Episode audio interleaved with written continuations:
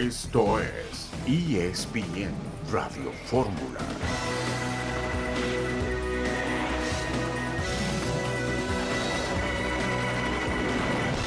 Un saludo en este jueves 26 de octubre de 2023. Estamos aquí en esta emisión multimedia de ESPN Radio Fórmula. Rayados derrotó a Cholos 3-1. Juárez derrotó a San Luis 3-2. Nacho Ambriz fuera del equipo de Toluca.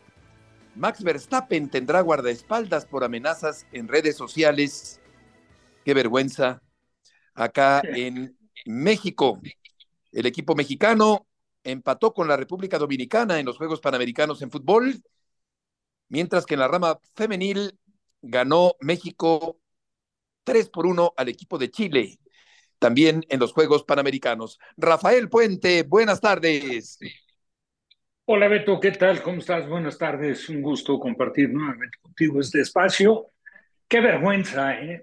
Me adhiero a tu comentario lo de Verstappen es inaudito. Ya el comportamiento, perdóname, pero de los mexicanos o chilangos o lo que fuera, en el Gran Premio de Austin, de Austin, donde él cumple simple y sencillamente con su labor, con su compromiso, con la categoría que tiene, con todo lo que ha demostrado y que debería de haber una especial admiración por, por pilotos de esa talla y no esos, esas posturas absurdas, estúpidas, ignorantes, agresivas, de estarle gritando, eh, coreando el nombre. Sí, estoy de acuerdo que apoyes al Checo, lo apoyamos todos, pero no tienes por qué dejar de reconocer, y por supuesto que es una vergüenza que haya recibido amenazas de muerte. Totalmente. De hecho, Checo Pérez hace un llamado al público para que tenga un buen comportamiento y respete a Verstappen durante el Gran Premio de México. Chelis, gusto en saludarte. Para servirte, buenas tardes me uno mil por ciento a lo que a lo que dijo Rafa. Rafa, buenas tardes. Sí, porque es increíble. Yo creo que Verstappen debe tener guardaespaldas en cualquier parte del mundo, pero acá se eh, hace notorio, hay que aumentar la seguridad porque hay amenazas en redes sociales, amenazas muy serias en redes sociales en contra del piloto Verstappen.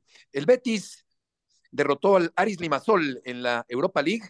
Andrés Guardado entró al minuto 79 de este partido. El Olympiacos derrota 2 por 1 al West Ham. El Marsella derrota 3 por 1 al AEK. Esto en actividad de mexicanos en la Europa League. Y vamos a saludar a John en un momento más también aquí en el programa. Agregaría que el estadio de Mazatlán se va a llamar Estadio El Encanto ya no se va a llamar el Estadio Kraken, sino que va a cambiar de nombre el estadio del equipo de Mazatlán, que pertenece a TV Azteca, el equipo de Mazatlán, que tuvo una buena actuación la semana anterior frente al Atlas de Guadalajara. John, mucho gusto en saludarte. Hola, besitos, compañeros. Mira, nomás para, para comentarles que el cese de Nacho Ambril, la información que tengo, fue decisión de la directiva del Toluca. Eh, evaluaron sienten que el estilo de Nacho eh, no se ha entendido bien con ciertos jugadores. Nacho es muy fiel a su estilo. En el Toluca eh, creen que tienen un roster para ser campeones, entonces le dijeron Nacho las cosas de una manera profesional, frías. Eh, muchas gracias, pero creemos que tu estilo no le ha sacado lo mejor a estos jugadores y, y tan tan, ¿no? no es que se va a Costa Rica, no que tenga otra chamba, simplemente la directiva en Toluca siente que, que Nacho no le ha podido sacar lo mejor a estos jugadores, fiel al estilo de trabajar, y yo creo que trabajando diferente se le puede sacar más jugo al equipo. Esa es la información que les tenía. Perfecto, John, muy oportuna. Muchas gracias por esta información. Abrazo. Buenas tardes. Siento que tuvo que haber ocurrido algo muy serio, una ruptura muy fuerte entre la directiva y Ambriz, porque no es normal que echen Ambriz cuando falta muy poquito para que termine la fase regular del torneo. Vamos a la primera pausa y volveremos enseguida en ESPN Radio Fórmula con Rafa y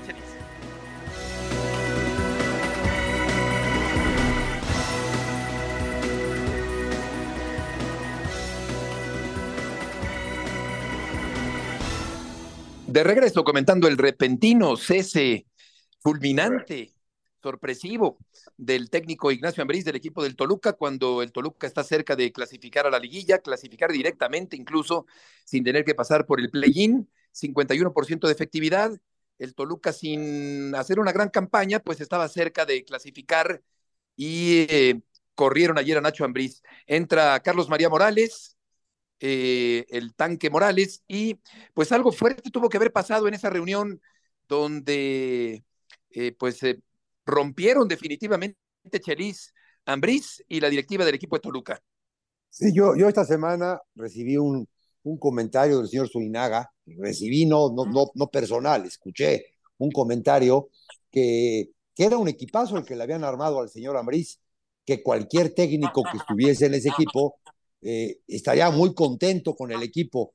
Ya había tenido muchos roces este gran técnico, porque no deja de ser un gran técnico, pero su manera de ser, este, lo vimos reflejado en el partido pasado, jugadores titulares en la banca, jugadores titulares cambiados al medio tiempo, o sea, ya, ya una ruptura eh, que al final este comentario antes de este partido desembocó en, en, la salida del señor Ambriz. No, no es un técnico de muchas, de muchas palabras ni de mucho convencimiento. ¿eh?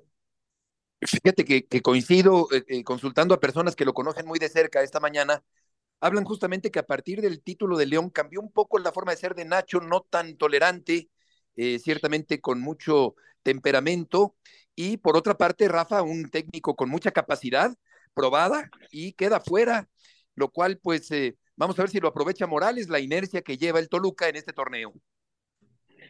Así es, Beto. Ayer, ayer lo comentábamos, incluso en el previo a Fútbol Picante, lo estuvimos platicando. Yo te decía, sí. y está Chelis, digo, no sé, para conocer su punto de vista, no necesariamente tiene que estar de acuerdo con lo que yo opine, pero pues a un técnico como Ambriz, a un técnico con el plantel que tiene Ambriz en el Toluca, a un técnico que antes de arrancar la temporada declaró después de que se le había ido aquella final frente a Pachuca, que tuvo una, una postura desastrosa jugando de local, pero bueno, se mantuvo en el cargo. Bueno, Ambriz llegó a decir que simple y sencillamente el, el compromiso era ser campeón sí o sí. Si faltan cuatro fechas o cinco fechas y de repente te sientes con la directiva y el argumento que nos manejaban ayer, Beto, era que le habían dicho, estás comprometido a calificar directo a la liguilla y sí. llegar a la final. Y yo te decía que si yo fuera en Brice, pero pues encantado la vida, lo hacemos, si fue lo que me dijeron antes de empezar el torneo, por lo menos claro. lo que él expuso públicamente. Entonces, ese argumento para nada era cierto. Ambris hubiera dicho naturalmente que sí. Ambris sabe el plantel que tiene, con el que cuenta, sabe que a lo mejor ha quedado a deber en algunos partidos, pero sabe que ese equipo eh, entra a potenciar en la liguilla y es un candidato natural para ir a buscar el título. Entonces pero era correcto. ilógico que no sí, aceptara claro. esa postura. Entonces, aquí no quedaba de otra más que aceptar que la directiva estuvo en desacuerdo con algunos cambios, manejos de alineaciones, lo que quieras, man, si gustes, y le dieron las gracias.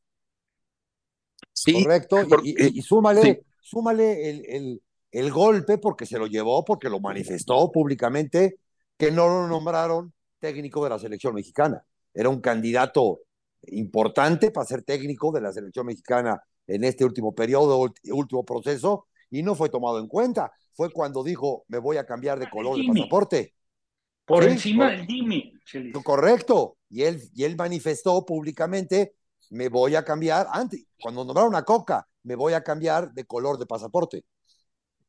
Sí, de hecho era más candidato, como, como refuerza Rafa, era más candidato natural Ambriz que, que Lozano, con más blasones, con más experiencia, con más recorrido, y sin embargo la federación prefirió a, a Lozano en lugar de Nacho Ambriz. Eh, yo creo que por muy raspada que hubiera estado la relación, ni Ambriz ni la directiva supongo que habría despertado la mañana de ayer pensando que era el último día del trabajo de Ambriz con el equipo de Toluca. Yo creo que sí tuvo que haber una situación muy explosiva y muy lamentable el día de ayer por la tarde que desembocó en la renuncia de Nacho Ambriz y vamos a ver si con el plantel que tiene puede aprovechar el tanque Morales con el equipo del Toluca, un hombre que metió más de 80 goles con el Toluca en aquella época con Cristante, con Abundis y compañía con eh, Cardoso, desde luego.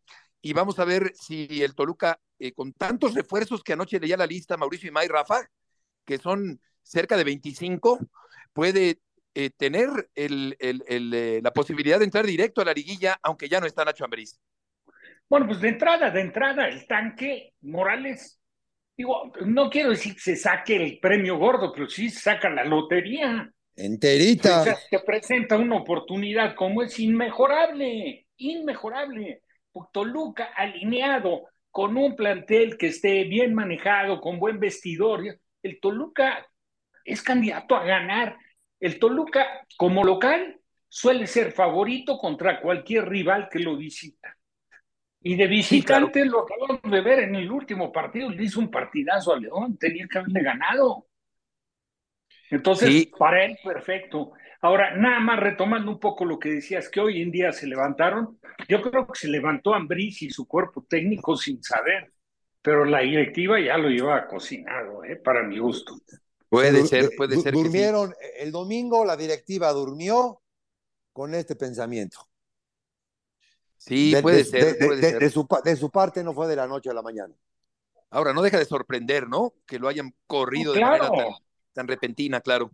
Sí, efectivamente. Vamos a cambiar el tema, dejar atrás al Toluca con eh, Carlos María Morales, el nuevo técnico interino del equipo rojo. Y vamos contigo, César Caballero, con la información de las Águilas del América. Gusto en saludarte.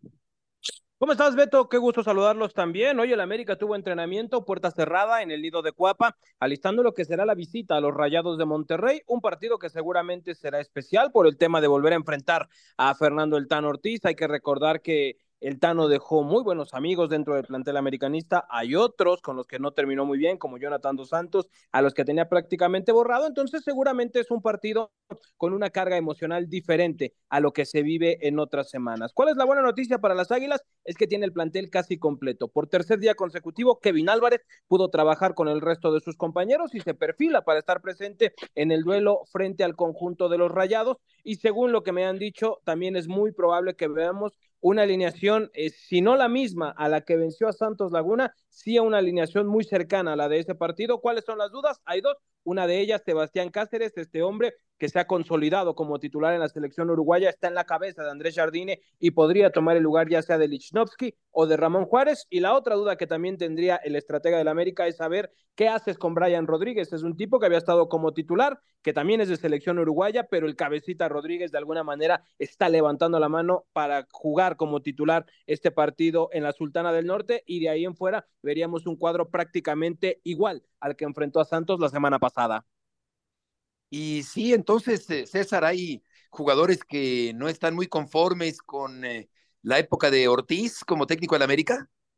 Sí, es un hecho. Hay, hay futbolistas que realmente eh, pues no la pasaban bien y lo han dicho públicamente. Te voy a dar dos ejemplos. El primero, Jonathan Dos Santos, un tipo que durante año y medio prácticamente no jugaba con Fernando Ortiz un tipo que públicamente dijo que estaba ya pensando en el retiro después de esa etapa que pasó con el Tano, que había perdido mucha confianza, que se sentía muy mal anímicamente y que por eso meditó el dejar el fútbol profesional. Sin embargo, llega Jardine y le da esa nueva oportunidad y hoy tenemos un Jonathan que está viviendo un gran momento. El otro ejemplo que te pongo es el del tema eh, de Brian Rodríguez el uruguayo también estaba prácticamente borrado con el Tano, llegó Jardine, comenzó a jugar, comenzó a tomar su mejor nivel. Incluso te voy a decir algo muy peculiar que dijo Brian en su momento, que el hecho de que Jardine hable portugués fue una gran situación para él porque es de una provincia muy cercana a la frontera entre Brasil y Uruguay y él estaba más acostumbrado a esa lengua. Entonces, pequeños detalles que han eh, influido para que estos dos futbolistas estén recuperados totalmente y que sí, en la etapa de Ortiz la estaban pasando mal. Sí, Jonathan, que ha resurgido de manera importante. Te hago un cambio de juego de 25 metros, César, para preguntarte si Nacho Ambriz se convierte automáticamente en un candidato para Cruz Azul ahora que salió del Toluca. Mira, a mí me parece que con la trayectoria que tiene Nacho es un candidato automático y del deseo de muchos clubes del fútbol mexicano, porque es un tipo con experiencia eh, nacional ya fue campeón con el León, tiene experiencia internacional a grandes niveles de cuando estuvo con Atlético de Madrid. Es un tipo que ha sonado para selecciones como la mexicana, como la de Costa Rica, que seguramente su número estará en la agenda de muchos clubes y también el de Cruz Azul, que muy probablemente va a terminar ya este torneo con Joaquín Moreno, pero que va a querer tener un inicio fresco a partir del próximo 2024. Nacho es un tipo eh, que está acostumbrado a los grandes retos, que ya estuvo en clubes grandes del fútbol mexicano como América, como Chivas, que no le va a asustar el tomar un timón como el de Cruz Azul y que seguramente ahí será una opción. De que se lleguen a arreglar, es un trecho muy largo el que hay que recorrer, pero seguramente es un hombre muy atractivo para la directiva de la máquina. Ya lo creo que sí, porque se añade el nombre de Nacho Ambriz al de Diego Coca, que es el que hemos venido manejando en estos eh, días. Gracias, César, por la información. Saludos, Beto. Excelente tarde para todos. Igualmente, buenas tardes. Vamos a ver si se abre esta posibilidad de que Ambriz eventualmente dirija a Cruz Azul. Yo lo, yo lo veo en Costa Rica, ¿eh? Fíjate que Costa Rica podría ser una opción, sí. Tiene, yo, esa, esa, esa lista sí ya la vi, y en esa lista está, bueno, estaba este Ambriz, pero con lo del Doluca y la espina clavada que tiene, es una grandísima oportunidad Costa Rica para asistir a un mundial. Grandísima oportunidad. Sí, eso sí. Si, ya se fue, si ya se fue a la segunda división porque tenía ganas de dirigir en, en Europa. Sí, Ahora te escuchamos, Rafa. Vamos rápidamente a la pausa y volveremos enseguida.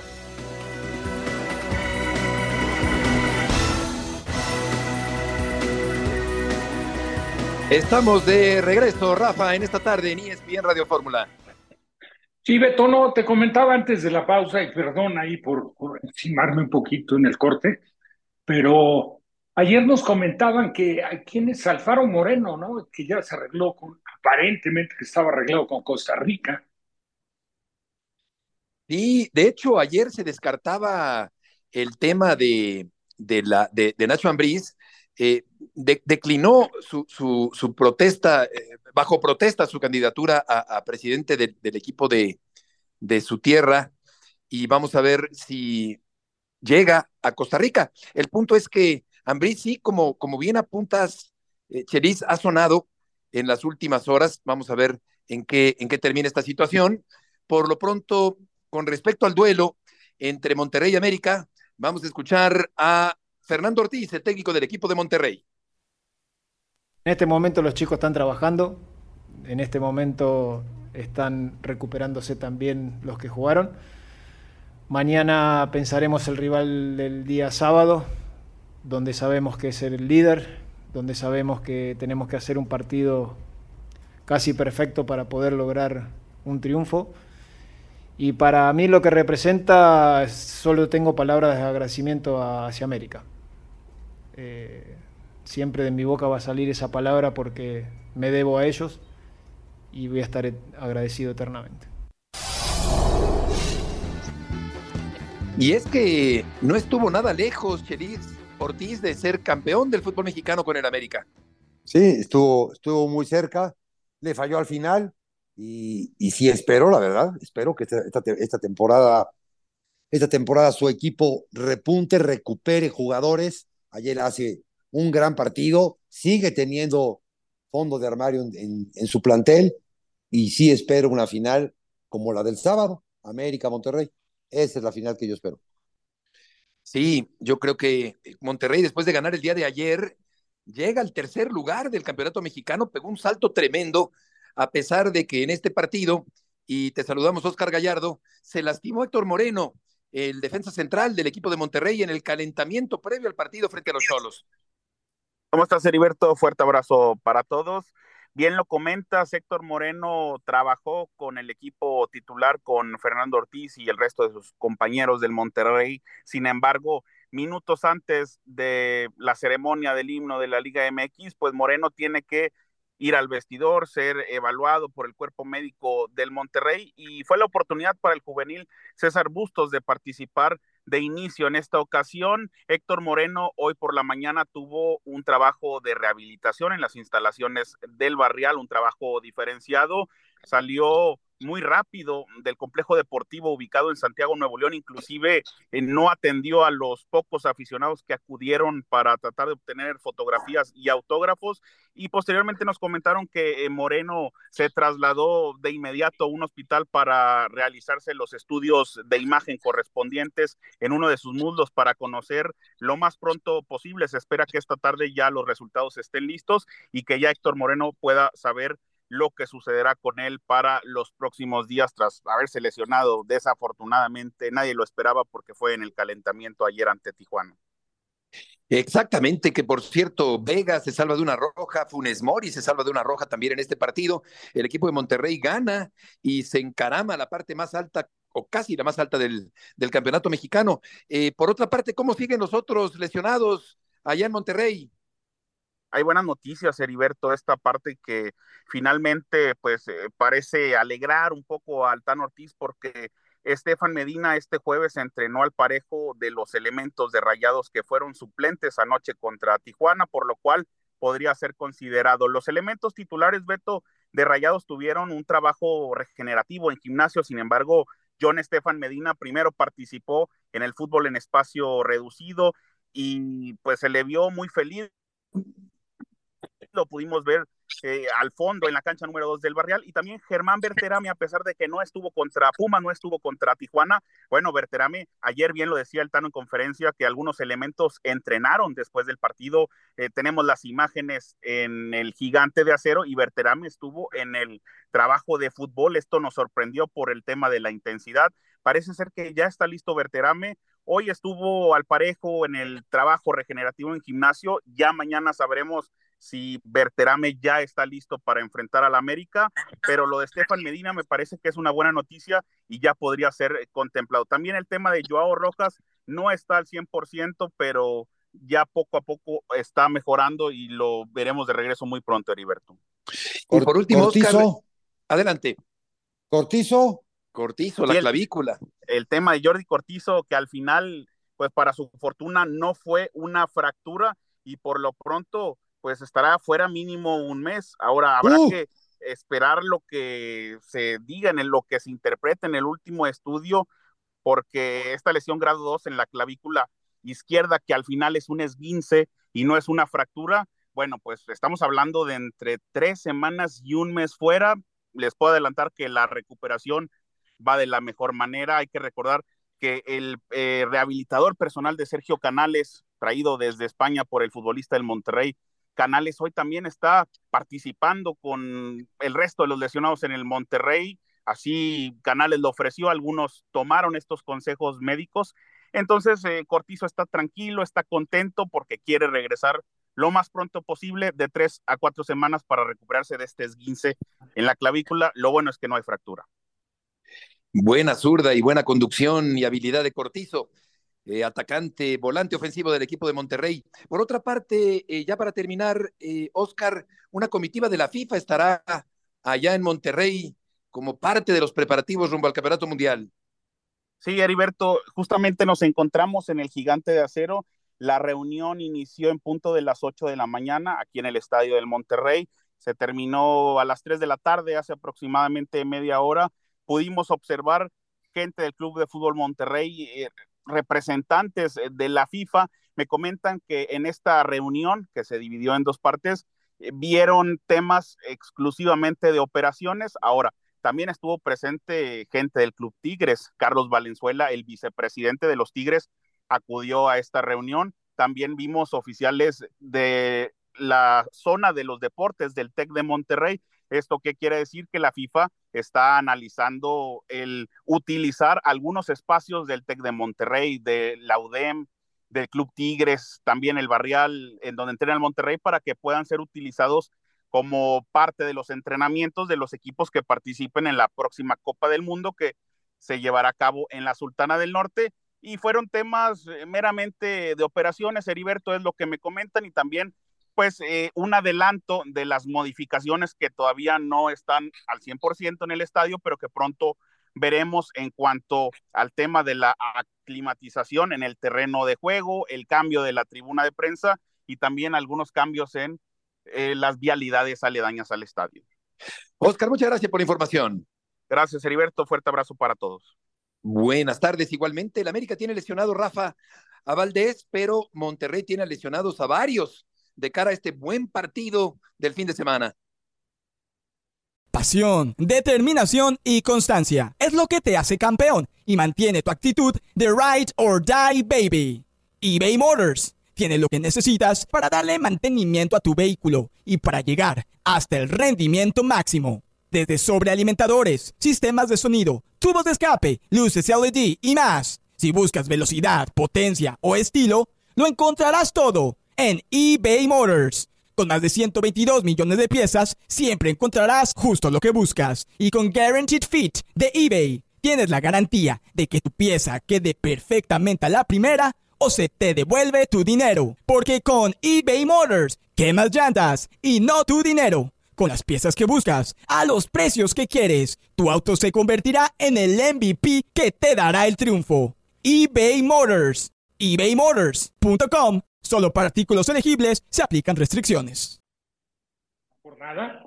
Y bueno, después de haber recibido toda esta información completísima este, del centro de los rayos de Monterrey, nada más sabes qué quedó, qué quedó pendiente, Beto Chelis, que Monterrey tiene un partido pendiente todavía. Exactamente.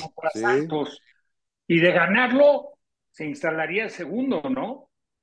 Sí, Sí, la verdad es que le, queda, le queda ese, ese partido pendiente. Ayer eh, logró ganar un partido que era crucial, tiene el partido pendiente, va frente al América. Pues Monterrey ha venido de, menos a más, con alguna intermitencia y con muchas lesiones en el torneo Chelis, pero frente a un América que ha sido un poco más consistente en este torneo. Sí, con muchas, con muchas lesiones, muchos imponderables, pero los, los ha sabido, los ha sabido sortear. Tan es así que con, con este partido pendiente se pone de, de sublíder. Y el América, la, la ausencia de Valdés, sí, su, su exquisitez sí se pudo haber extrañado. La función de Valdés por ningún momento se extrañó, porque de alguna forma el cómo se jala Quiñones al centro, el cómo deja la banda para los, para los muchachos Rodríguez, el cómo Sendejas juega la otra banda, eh, no se extrañó en el funcionamiento. En la exquisitez sí, sí puede porque es un gran jugador, pero el América te jugó y nadie se acordó que Valdés no estaba dentro del campo. La exquisitez de Valdés, buena, buena rima y efectivamente describe a un jugador de gran clase como es el chileno. Vamos contigo, Jesús Bernal, con el reporte de las Chivas Rayadas del Guadalajara. Saludos Beto, buena tarde para ti y para todos en ESPN Radio Fórmula. Pues eh, en Chivas deberán andarse con cuidado. Y es que tres jugadores, Roberto Alvarado, Antonio Briseño y Gilberto Sepúlveda, tienen cuatro tarjetas amarillas, lo que significa que si uno de ellos resulta amonestado en el duelo contra Tigres, no podrán disputar el próximo partido a media semana contra el equipo de Querétaro.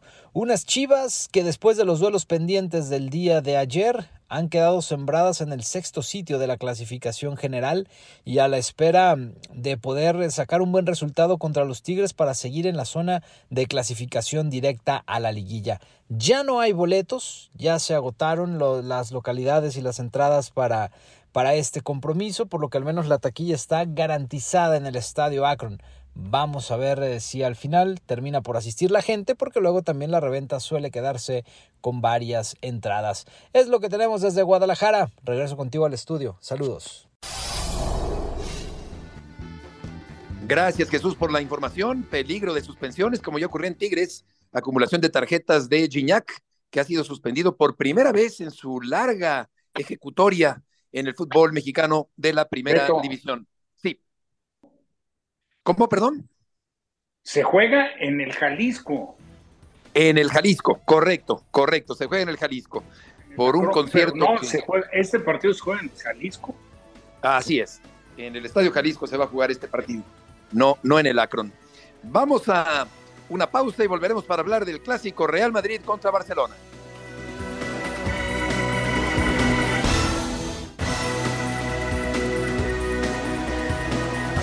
Es el partido que, más se ve, que todo el mundo está pendiente y, bueno, pues es un partido que al final eh, la motivación está ahí, obviamente no te, no te voy a engañar, pero hay que intentar afrontarlo como un partido más, que, al final las emociones no, no te lleven a, cosas que, que, puedas hacer mal. Ah, yo estoy preparado, entreno para estar preparado para cuando me, me llegue la oportunidad, ya sea por, por lesiones o por, o por mérito que me lo he ganado dentro del campo, y a partir de ahí pues eh, a, a, sumar todo lo que pueda.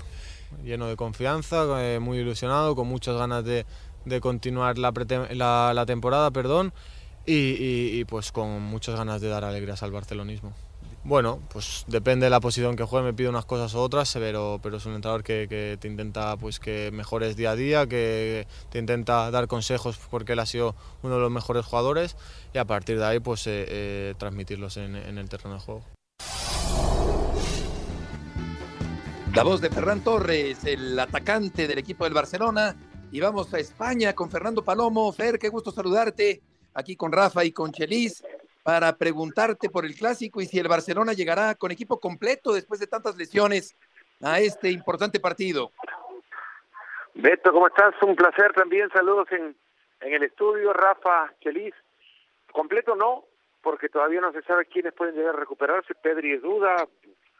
Muy difícil que llegue. Dicen que Lewandowski está empujando tanto como para infiltrarse. Lo dudo. Pero sí sé que tiene ganas completo no va a llegar el Barça, pero sí llegará fortalecido, creo yo, también por el descubrimiento de un par de figuritas que le han salido de la masía. Sí, ha tenido que recurrir a los eh, jóvenes en medio de tanta lesión, a los canteranos. ¿Qué equipo llega a ser como favorito para este partido? Yo creo, Beto, que por, por una cuestión de, de ya forma de juego concebida, el Real Madrid. Eh, es cierto que es difícil plantar, plantearlo de esta manera, sabiendo que el Barcelona juega en casa, eh, que tiene a los futbolistas que tiene y que ha llegado a jugar tocando picos fantásticos, mejores que los del Madrid, pero hace mucho tiempo también. Han quedado atrás esas goleadas contra el Betis y el Amberes ya distantes en el calendario y el Real Madrid, si bien no roza esta espectacularidad, ha sido un equipo mucho más constante. Más constante en su idea de juego, que es ganar, salir a hacer lo que necesita para ganar eh, un poco más quizás se le puede exigir, seguro, pero es muy difícil encontrarse con mayor espectacularidad de juego de la que puede jugar este equipo, tomando en cuenta las figuras que tiene también. Muchos futbolistas con calidad, sentados por su veteranía, Modric, el ejemplo claro, pero con la certeza que tienen en el campo futbolistas con los que salen a ganar partidos, no a dejar espectáculos, a ganar partidos. Rafa, te escuchamos. Para, para Fernando, qué gusto saludarte y envidia de la buena, mi querido Fer. Pero bueno, muy, muy merecido lo tienes para poder estar ahí y disfrutar de este un clásico más, ahora en un escenario extraño, Monjuich, pero que de alguna forma no creo que esta situación incline la balanza a efectos del Real Madrid. Va a ser una cancha complicada, compleja. Yo creo que Barcelona sin hacer un fútbol pleno, entendiendo la cantidad de lesiones que ha tenido Fer, yo creo que lo que han demostrado los jugadores que han portado en pocas ocasiones, alguno en debut, ¿no? El caso de Yu, que acaba de entrar y de cambio hizo un gol teniendo 17 años, todo lo que ha pasado con Fermín, que ha tenido una actuación soberbia en este último partido de Champions, y los números en Champions te fortalecen, ¿no? Probablemente la recuperación de De Jong, no sé, Lewandowski, algunas ausencias, pero sí creo que la situación de local pueda o pudiera emparejar un poco para Barcelona lo que aparentemente en plantel y en papel presentaría favorable al Madrid, ¿no? Rafa, qué gustazo. Pues bueno, todos dicen que los escenarios con pista atlética, si bien esta está cubierta por las mantas que le han puesto para taparla, eh, alejan a la tribuna y esto es una cuestión evidente porque el espacio es lo que es y, y la distancia se marca entre lo que existe entre la pista, el campo y la tribuna, eh, que, que aleja el bullicio de la cancha. Hablando hoy con Ferran Torres, por ejemplo, dice que, que la cancha se siente tal cual como se siente un estadio de local, que Montjuic ha, sabido generar ambiente para poder darle empuje al público y seguro también el acceso mismo al estadio ya hará, si en el Barcelona se organizan, suficiente presión para el para el Real Madrid porque acceder a este estadio es complejo entre las curvas y el, la subida de, unos kilómetros y medio, dos kilómetros por la que tiene que pasar el autobús para poder llegar al estadio, ya hace complejo el arribo mismo del Real Madrid y esto de alguna manera puede llegar a inquietar a los futbolistas blancos. Jugar en casa de nuevo es a, estos a estas alturas para muchos futbolistas eh, nada más que un orden logístico y nada más. Eh, al Real Madrid creo que cuenta con, con suficiente eh, madurez en su equipo como para poder lidiar con ello. ¿no? Es cierto, también hay muchos futbolistas buenos. Fermín yo creo que ha sido de los grandes sorprendentes descubrimientos a Xavi le ha tocado como le tocó a Kuman Pedri en su momento dos temporadas dos temporadas atrás todo producto de la urgencia por la crisis financiera del, club sí, Chelis adelante Fernando, buenas tardes, te mando un abrazo y, y, y, dos envidias, dos envidias tengo yo. Al final de cuentas, estos jóvenes a mí me, me, han gustado mucho, por necesidad han tenido que alinear, pero un partido contra el Barcelona, perdón, contra el Madrid, ¿cuánto les va a pesar? No creo que mucho, Chelis. Hoy hablé con Gaby temprano en la mañana y, y Gaby tiene 19 años apenas, y lo digo al arranque de mi, de mi respuesta porque hay que recordarle la edad de ese chico que no actúa de esta manera en la cancha. Es el futbolista con, eh, el segundo futbolista con más faltas en la primera división de España. Y le preguntaba esto, viniendo en un medio campo del, Fútbol Club Barcelona, era raro encontrarse un mediocampista que estuviese en el top 3 de faltas cometidas en la liga. Ni Busquets se atrevía tanto pero Gaby lo hace y, sonreía como sonriente con, como con cierto dejo de complicidad. Eh, decía es que yo quiero ser ganador en la mitad. Si ganar significa tocar la pelota como le toca el mediocampo de Madrid del Barça perdón pues bueno pero si para ganar necesito recuperarla voy a ir a pelearla y, y estos chicos tienen ese desparpajo. Eh, Fermín se hace guiar por por Gaby es el ejemplo de la Yamal, chico de 17 años. No tienen miedo en meter a Mark Yu, otro chico de 17. Y ojo, venimos hablando de Alejandro Valde, pero tampoco cruza la frontera del 20 aún. Hay, y este ha jugado un mundial. La juventud, es cierto, te puede decir algo, pero también te dice mucho la experiencia que tienen estos chicos. No lo que acaban de entrar, evidentemente. Pero Gaby tiene 80 partidos ya en primera. Claro. Gracias. Oye, Fer, sin Cristiano y sin Messi, ¿el clásico ha perdido algo de su interés a nivel mundial? No lo creo, Beto. No, no, a ver, lo habría pensado, pero viendo lo que ahora nos encontramos, el clásico es una institución y siempre decimos que las instituciones son, incluso en, en el ámbito político, que las instituciones son más que los hombres y las personas, que las instituciones permanecen, las personas pasan. Pues han pasado personas por esta institución que es el clásico y se sostiene. Así era hace 14 años cuando Cristiano, Kaká, Benzema arribaban al Real Madrid y, y Messi era un incipiente aspirante al Balón de Oro.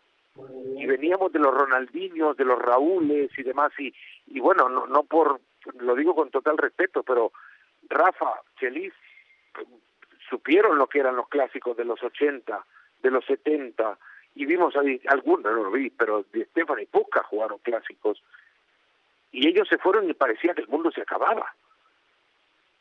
Y, el sí, clásico se y llegaron otros, claro. Entonces el clásico es una institución, y hoy veremos a Gaby Bellingham.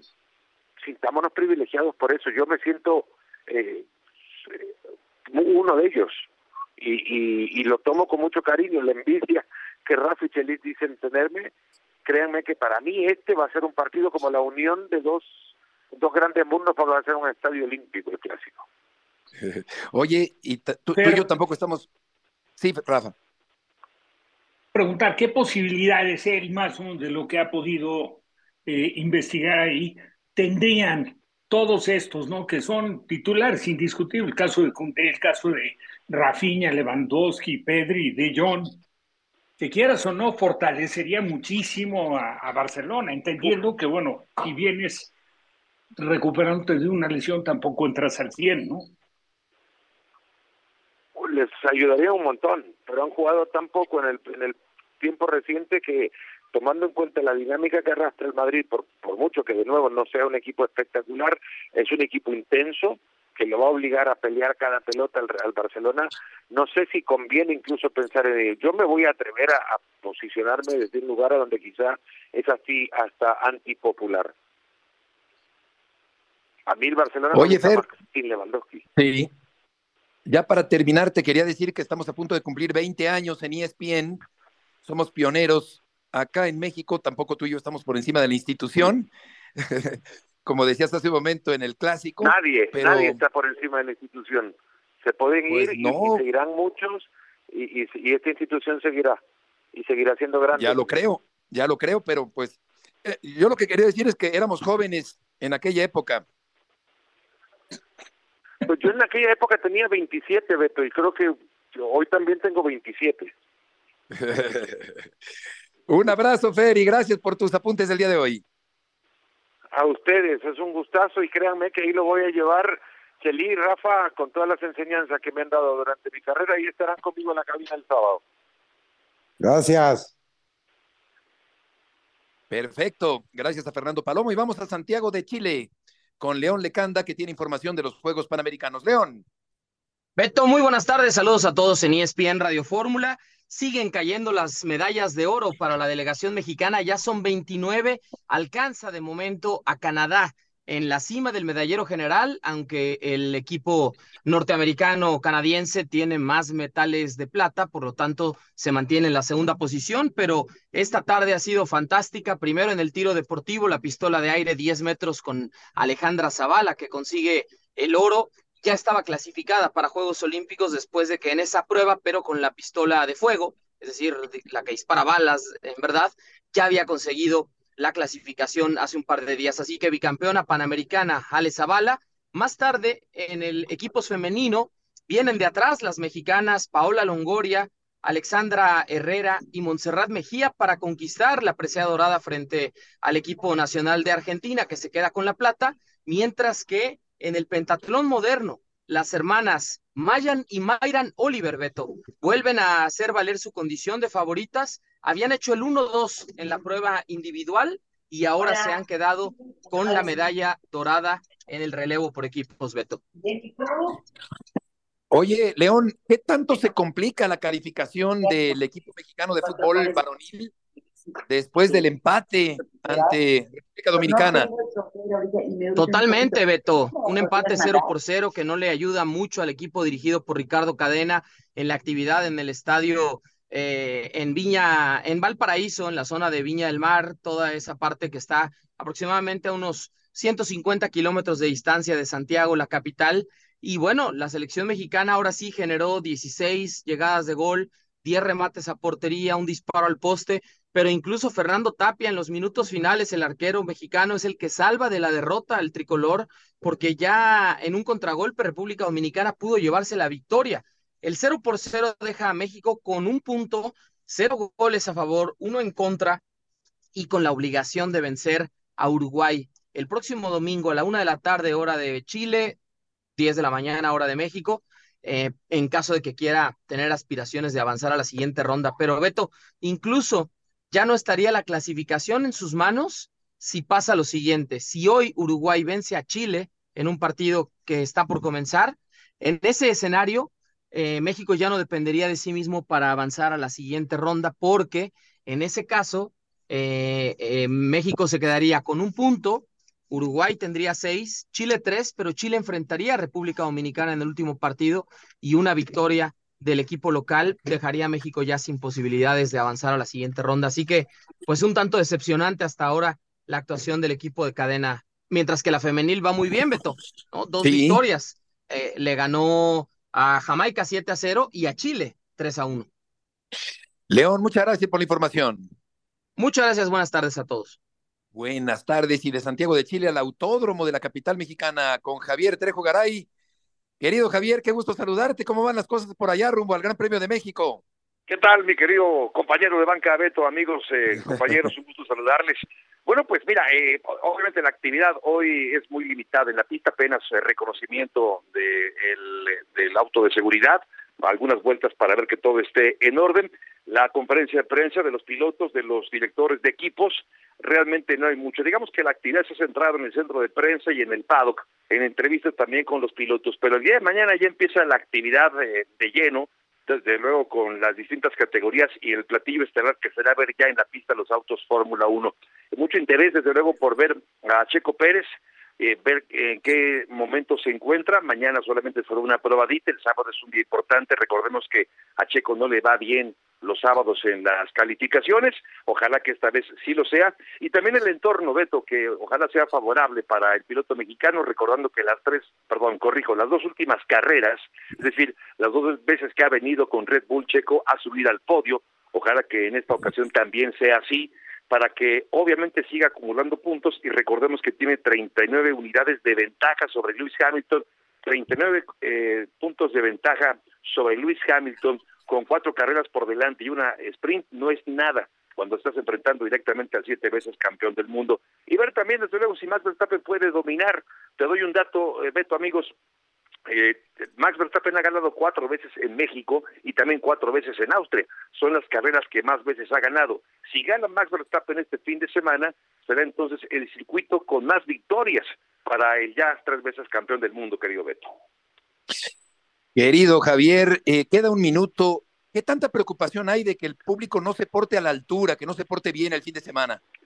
La hay, la hay sin duda, por supuesto que sí, sobre todo por lo que se vio la semana pasada en Austin con varios mexicanos que, bueno, pues hicieron presentes con abucheos, lo cual sería muy triste, Beto, porque eh, recordemos que la organización, la FIA, en las cinco ocasiones primeras donde se corrió, cuando se corrió en México, le entregó al Gran Premio de México el reconocimiento como el mejor Gran Premio y puso el acento en el público, la participación respetuosa, cálida, eh, hospitalaria del público hizo que la Fórmula 1 tomara eso como un detalle de distinción. Ojalá que regresemos a eso, que apoyemos de manera positiva a Checo, que se escuche, se escuche el grito de Checo y no a bucheos. Y peor, también no quiero ni imaginármelo, toco madera, querido eh, Beto, de que eh, si gana Max Verstappen se llega a buchar el himno nacional. No quiero ni imaginármelo, ojalá que no sea así, porque sería una mancha terrible, me lo parece, para esta afición mexicana.